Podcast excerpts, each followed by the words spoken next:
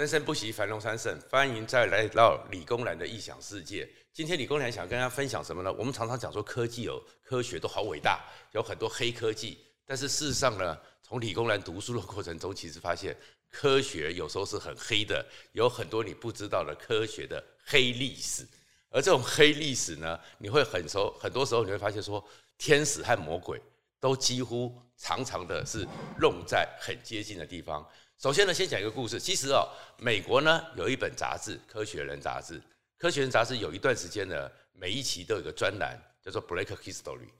科学的黑历史。那我们台湾呢有结这一本书，里面大概就有几十个这种黑故事。其实你会知道说，科学家有很多时候出乎你的想象。首先来一个场景呢，这个东西是滑铁卢战役。滑铁卢战役知道大家知道是拿破仑最后一战，然后最后惨败于滑铁卢。那个时候是六月，其实六月的时候是夏天，可是当年呢，一八一五年那一段时间叫做没有夏天的一年。在那个时候呢，因为印尼的坎培拉火山大爆炸，火山灰冲到了平流层，所以全世界有经历过一两年的核子寒冬。而这个核子寒冬呢，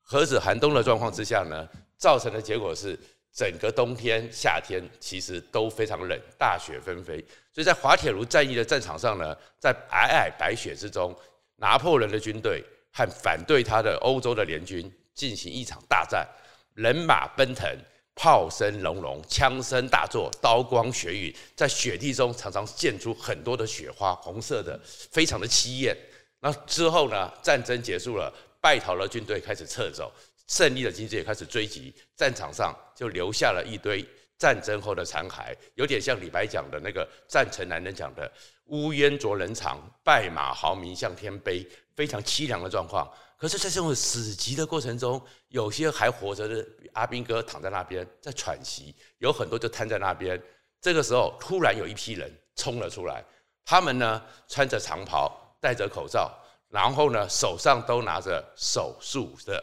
行李袋，感觉好像就冲上去，但冲上去之后，他们呢，没错是医生，可是这群医生呢，竟然不是冲过去救人，他们过去之后摸一摸，哎，这个人活着，不要理他。这个人确定断气了，立刻从他们手术包里面非常快速的拿出镊子、拿出锤子、拿出手术刀，一打，牙齿，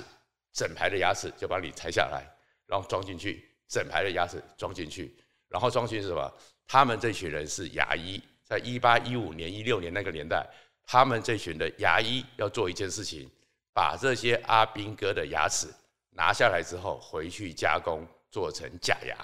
而这个假牙呢，在整个欧洲贵族社会、巨商富贾之中，是最豪华的、最好的假牙。那原因是什么？其实我们现在跟我们很多人呢，牙齿啊有假牙，有刷牙、牙粉。其实刷牙刷还是明朝的时候朱元璋的曾孙的时候他发明的。以前大家怎么处理牙齿？没有什么工具。然后以前怎么做假牙？三千多年前人类就知道需要做假牙，因为牙齿容易磨损，牙齿容易掉下来。可是做假牙怎么做得好？用什么材料？一直是很困难。所以你会看到啊，你去那个罗浮宫巴黎会看到很多仕女图，非常优雅。这样子拿着一个扇子，然后很多人就觉得要当那个名媛都要拿个扇子。可是事实上，你知道为什么扇子要出来吗？是因为口臭。所以当时大家那些侍女啊、名流拿着扇子在那边讲话，看起来好优雅。其实是因为大家都有口臭。因为牙齿的时候材料一直做不出来，有用黄金的，有用金属的，有用兽骨的，可是基本上就不如我们人类本身的牙齿那么的勇健。那么的勇健，所以呢会磨损，会磨损就会有东西塞在里面，会磨损就里面就有很多臭味。在这样的一个情况之下，所以其实口臭一直是当时没有办法解决的问题。牙齿的材料再怎么样都没办法好，因为就有很多缝隙。然后后面呢，他们就想到了，开始呢到了十七世纪的时候，有一个想法，那还是要用人类的牙齿才是最好的牙齿。可是人类的牙齿来自于哪里呢？所以呢，我们最近呢，这在二十一世纪的时候，还听到有些落后的国家人很悲惨，要卖肾，要卖肝。那他们那个时候，穷人家会卖牙齿，卖牙齿给这些牙医做成假牙，给那些贵族用。可是呢，因为他是穷人，所以穷人的话，通常饮食也不好，吃的东西也不好，他们的牙齿不会太好。后来他们就想到，因为那个时候还有死刑犯，所以用死刑的囚徒的牙齿。可是，一样，他们的品质，因为他们先天的生活环境都不好，所以最后到了一八一五年那段时间的时候，其实是在英法的克里米亚战，还有克里米亚战争的时候，当时整个欧洲贵族就想到了一件事：最好的牙齿、最强壮的牙齿，就是那些阿兵哥，二十出头，非常年轻，然后呢，整个人非常健壮，所以他们开始就从战场上开始去抓牙齿。所以阿兵哥的牙齿成为当时整个市场上最好最好的。然后你说这个东西是一个说好像是隐隐晦晦的，刚开始还是有一些牙医偷偷的去弄，可是后面呢，大家就发现说我干嘛要偷偷摸摸？所以甚至于呢，当时的报纸上都会公报说，我这边念一段给大家听，那个直接跟你讲说，绝对来自于克里米亚的战争的牙齿，保证坚固。然后呢，一个价钱会是一般市价上的牙齿的十倍、二十倍之多，所以那时候你就知道，原来我们的牙医牙齿曾经有一段时间是专门在战场上，所以说叫做牙齿猎人、牙齿大作战。他们在战场上不救人的，谁死了拔掉他的牙齿。直到后面他这样子呢，意思也就是说牙医或什么的，大家就想说怎么办？然后后来慢慢的材料科学，就有些人起来用陶瓷，慢慢的会控制。所以在芝加哥、在纽约，开始有些人开始像我们现在一样，开始会用一些硬物做牙齿。可是这些牙齿呢都不卖，因为珐琅质的技术不好，烧制的技术不好，所以一直到了一八七几年代，才正式的这个牙齿给收掉，牙医们才开始用我们现在用各种的我们的假牙的材料，才成为一个。然后就回去讲说，你就想看，回到这个年代里面，那当时的牙医到底他是天使还是魔鬼？就变成是一直在科技史上一直讨论的问题。那当然，现在牙医很多呢，他们都学过这故事，但是你问他的时候，他们一定不愿意去承认 曾经有过专门在战场上捡人牙齿，然后在这个血肉模糊之中直接把牙齿敲下来的一个故事。那讲到天使与魔鬼，其实就有一个最典型的，一百年来一直在科学里面争论的人，这个人叫做弗里斯哈伯。弗里斯哈伯，他是一九一八年诺贝尔奖化学奖得主。可是当那个整个瑞典那边公布说是由弗里斯哈伯得到诺贝尔奖的时候呢，全世界哗然。为什么哗然呢？他确确实实在人类的历史上贡献卓越，因为他是哈伯法，就是怎么样把氮从大气中把它提炼出来，而且能够浓缩结合到各种化学物质。所以我们现在的氮肥呀、磷肥呀这些东西都是他所发明的。所以他发明之后，让整个农业有了很大的进步，肥料再也不需要靠天然肥料，可以有大量的人工肥料。所以哈勃法让我们人类的粮食有了大量的跃进，可以养活很多很多的人口。所以大家觉得说，如果用这个贡献来讲，他得得个诺贝尔化学奖理所当然。可是弗里曼弗里斯哈勃有另外一个状况，他是人类第一个发明毒气的人，而且毒气还是他太太用死。劝谏他，他还不愿意收手，让他太太宁愿让他太太自杀，他还是用毒气，第一次就杀死了两万多个人。弗里曼哈呃，弗里曼哈伯弗里斯哈伯呢，他是化学家，德国人，然后他们在那个时候德国普鲁士王国刚刚兴起，所以他是非常有爱国主义的。但是事实上呢，他有一个很特殊的状况，他也有点犹太人血统，所以他后来为德国贡献，但是最后的命运也很悲惨，也跟这个有关。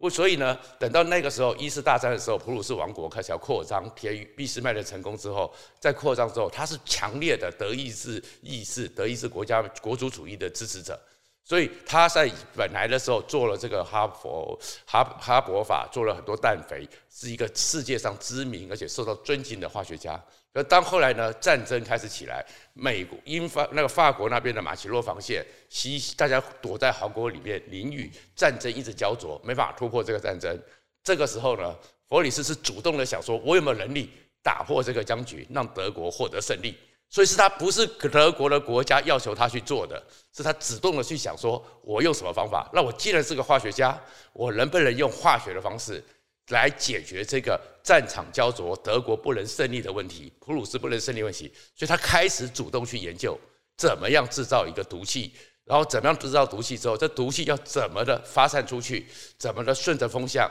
它的毒的效果怎么样，能不能瞬间让对方完全没有抵抗的能力，他就开始呢从如很努力的，完全的是带领着，主动去跟普鲁士王室说：“我有办法，你们给我方法。”结果普鲁士王室很高兴，还赏了他军职，还给了他那个国家给他的国王国王给他的一一支枪，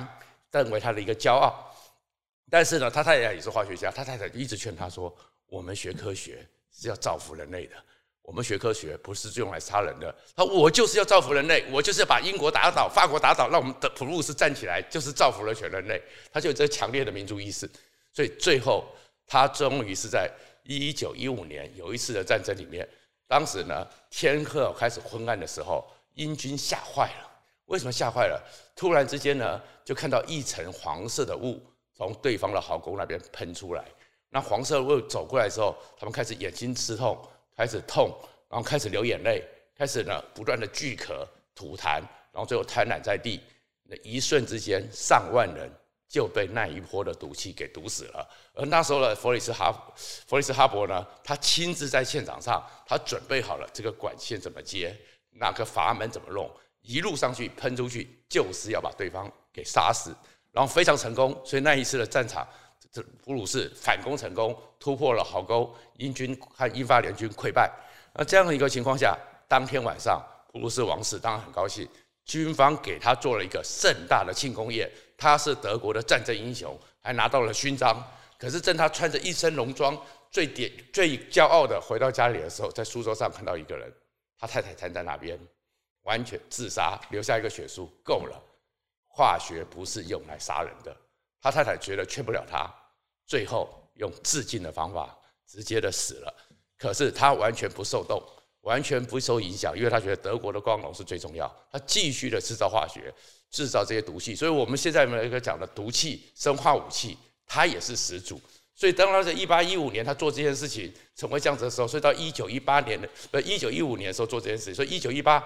整个二战结束，一战结束的那一年，诺贝尔奖公布谁是诺贝尔奖得主的时候，大家就觉得很难决定了，因为对人类的贡献，他救了几千万人，但是对人类的伤害，他也杀死了几百万人。到底一个科学家该是在这个整个过程中，在你的政治和你的专业里面怎么办？到底一个科学家可以做天使还是做魔鬼？就变成是一个最典型的一个讨论的人。可是后来呢，他的下场。竟然呢，连他自己都没想到，当你一个科学家只一心一意为了你的国家民族、为你的政治服务的时候，结果他最后的下场反而变得非常的悲凉。他太太为了劝谏他死了，可是呢，他在普鲁士在德国里面就成为他们国家里面非常非常重要的一个人物。那重要人物，所以他就在德国的国家的科研单位或什么就是宗师级了。可是呢，到了一九三四年的时候，他的厄运来了。厄运来了，来在哪里呢？就是。突然之间，希特勒他的纳粹党已经掌握了政权，希特勒已经变元首了。那希特勒上来的国族主义、纳粹主义，然后那个反纳粹主义越来越盛。有一天来的时候，两个纳粹的军官到他办公室，留给他一张单子，上面跟他讲说：“我们查到你有纳粹的血统，但是你对我们德国是重要的资产，所以呢，你赶快做个声明。”你要断绝跟纳，不跟你有犹太的血统，然后你要跟犹太所有的血统、所有的关系完全断绝。你要不，你要完全的否定掉你犹太的所有信仰。接着说，这些人在这个整个科学单位里面，在你的学术单位里面，这些人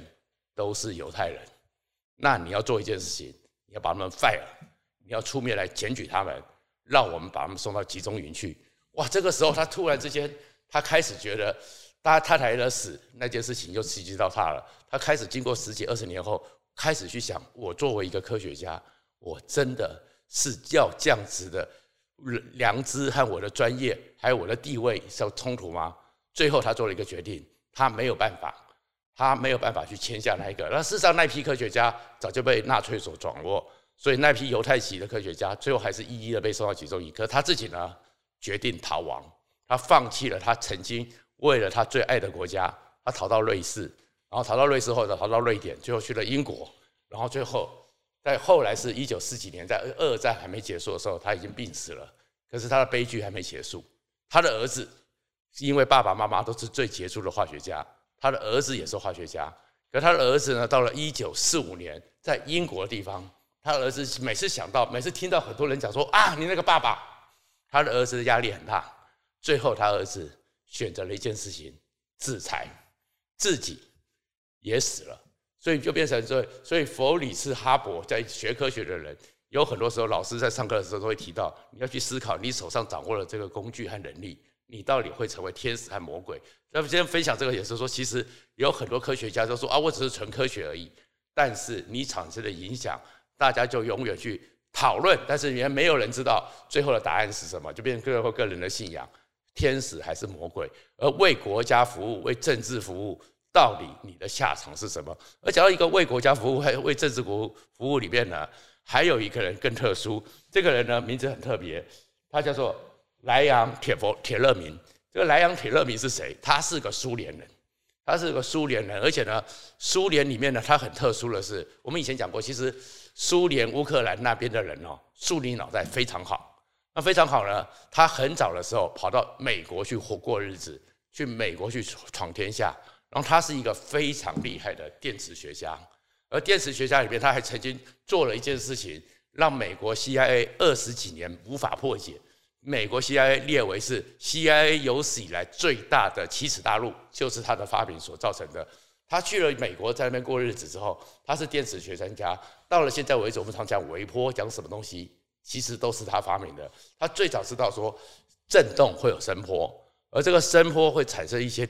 一些影响之后，如果那声波去震动了一些电子的元件，这样子会产生电波，会产生电磁波。所以他呢，曾经在那个整个他在二零年代在美国的时候，就发明了一个叫做魔法钢琴，好几根铜柱、金属柱放在一起，完全没有电源，完全没有电源。然后他的手上呢，就像我这样子。带了一些不同金属的齿环，然后开始呢，他就在一个大厅里面表演。那些东西一动一下，没有电源，那个整个柱子都会开始震动，震动都有些影响嘛。可影响之后，他开始用他的手不接触的过程中，这根柱子弄，这根柱子弄，弄来弄去，竟然可以弹出一个钢琴协奏曲，可以弹出一个什么音乐？哇，那简直是叹为天人。美国人、全欧洲人都说，这是什么？你没有电源，你也没有接触到，你竟然有个音乐，而且是一个非常完美，因为它越弄越成熟，非常完美的音乐，所以叫做魔法钢琴。而魔法钢琴现在在美国博物馆里面还留在那边，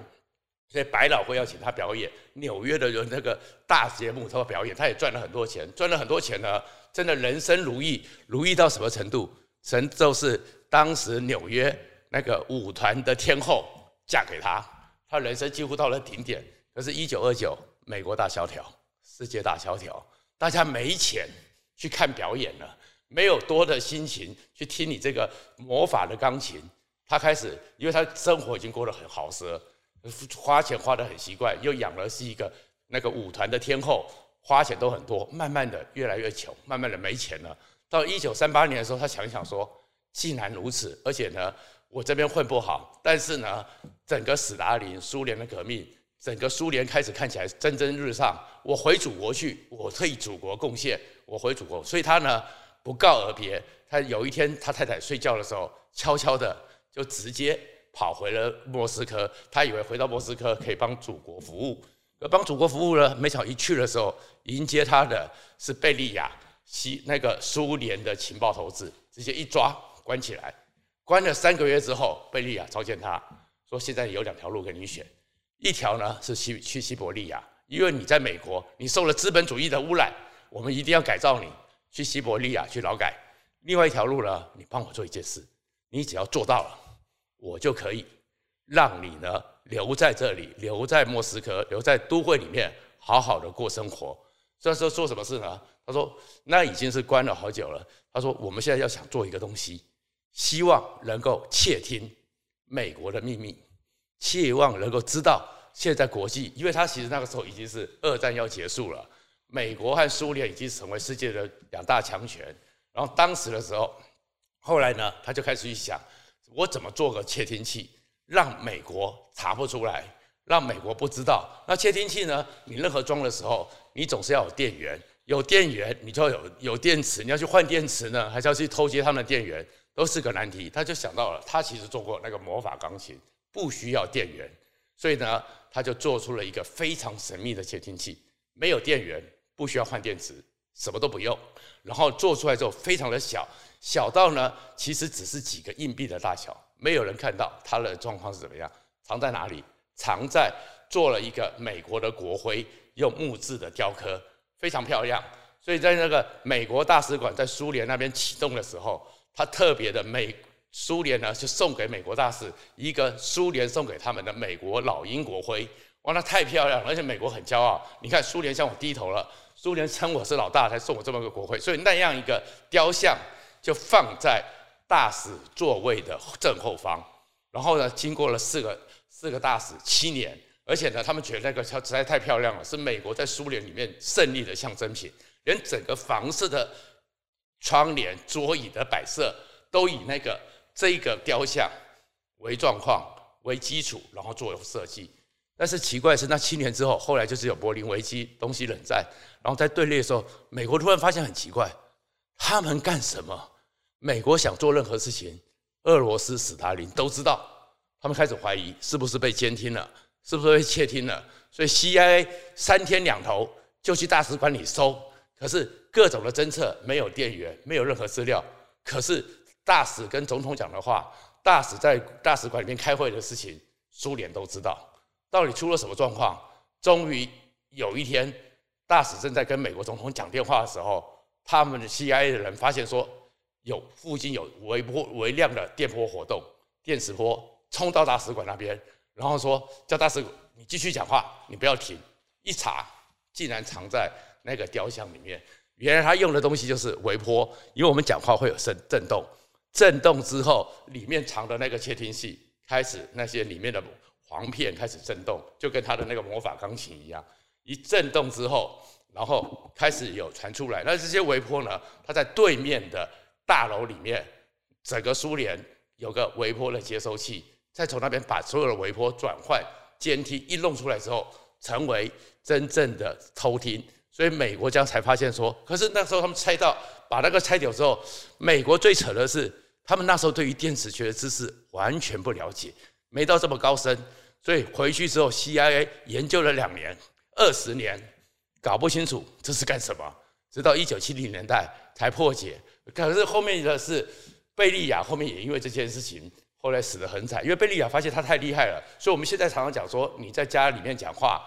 外面一百公尺、两百公尺，我只要拿个监听器，正看着你的玻璃，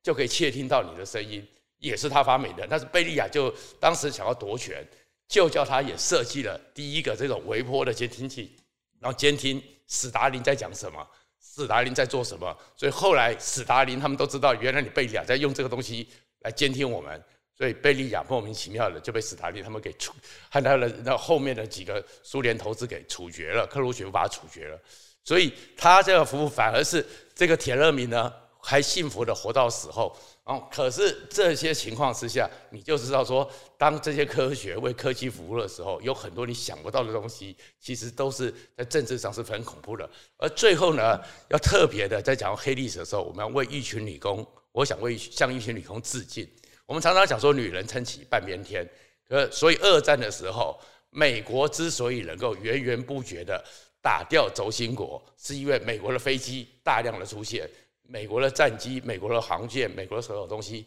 可是当时的时候，男人都上战场，美我们的 B 二十五、B 二十九都是美国女兵做的。连一战的时候也一样。一战的时候呢，当时的时候开始在那个夜战里面。所以那个时候刚刚发明了一个东西，发现了一个东西，就是我们居里夫人的雷。然后雷的时候呢，所以当时在战争的时候，美国就想到说，整个仪器在晚上没有夜战能力，晚上看不清楚，所以呢，他们就开始有了夜光表、夜光仪器。可夜光表、夜光仪器是怎么弄来的？当时没有想到，他们对放射线的危险都不知道，就用雷。所以美国有一个雷企业是开始组装这种夜光表、夜光仪器。然后呢，我们晚上那些指针上，如果大家现在现在现在大家表看不到，早期时候机械表晚上有夜光表，有个绿绿的东西晚上会亮，那个是什么？就是那些女兵用她们非常纤细的手把那个雷给涂上去。可是涂上去之后呢，给的薪水很高，比一般的工作多了三倍。而且那些女兵呢，那些女人呢，女工呢也觉得很高兴，因为他们薪水多又优渥，而且他们也不知道雷是有危险的。那时候大家对这个还觉得是很新鲜，所以他们叫做绿色幽灵女孩，因为他们每天呢要去画毛笔，用舌头填，填了以后慢慢涂上去，就最后呢晚上宴晚上去参加宴会的时候，衣服上有绿绿的闪光，嘴唇是绿的。眼睛这边有些绿点，然后大家就觉得好抢眼，所以大家就很高兴。他们甚至会偷雷回去，像放那放在化妆品里面自己涂。可是到了一九二二年的时候，一个女兵开始两颗牙齿突然剧痛，一剧痛就一摸掉下来，然后开始口腔流血，整排牙齿一下就全坏，太诡异了。甚至去看牙医的时候，牙医一摸，整个下颌骨全部碎掉，才发现原来辐射他们已经被长期的污染。长期的污染之后呢，有五个女兵，总共一千多个，然后有五个女工呢，就起来要告。可是任何民工人要告企业都很难，所以缠讼了好几年。直到了一九二五年，有一个男男工也死了，死了以后，纽约的 CSI 在实验室里面把他的骨头拿出来，发现点点发亮，才发现原来是雷中毒。也因为这样子，最后就判决说，原来你们这些企业完全没有。保护与劳工的精神完全没有处理，而且你们也没有告诉他们这是危险的，甚至于让他们以为身上涂了雷，衣服上弄了点雷是很漂亮的，去参加舞会，shiny shiny 的很很很伟大。判他们，你们企业是输了，你们企业要每个人赔女工每个人一万美元，那那一万美元换到今天的话大概是十四万美元，可是拿到这些钱他们一都来不及用，全部的在没有拿到钱的时候他们都过世了。而这件事情说，为什么要向他们致敬？是因为他们的牺牲。所以现在我们的很多劳工，美国开始察觉到企业和劳工的关系之地位是不对等。美国开始成立了劳工检查署、劳工安全署，开始现在有劳工公安保护这样一个观念。是从那个故事里面来的。哦，好了，其实今天呢，所以我是说，其实我们很多时候，现在大家工作的时候，有很多保障，劳工的权利或什么的，都是你在不知不觉中一些故事里面，一些人在过程中给你，而科学在这过程中其实 trial and error 很多摸索中。那当然了，其实像这种科学的黑故事其实很多，有机会的话再找时间跟各位分享。谢谢大家。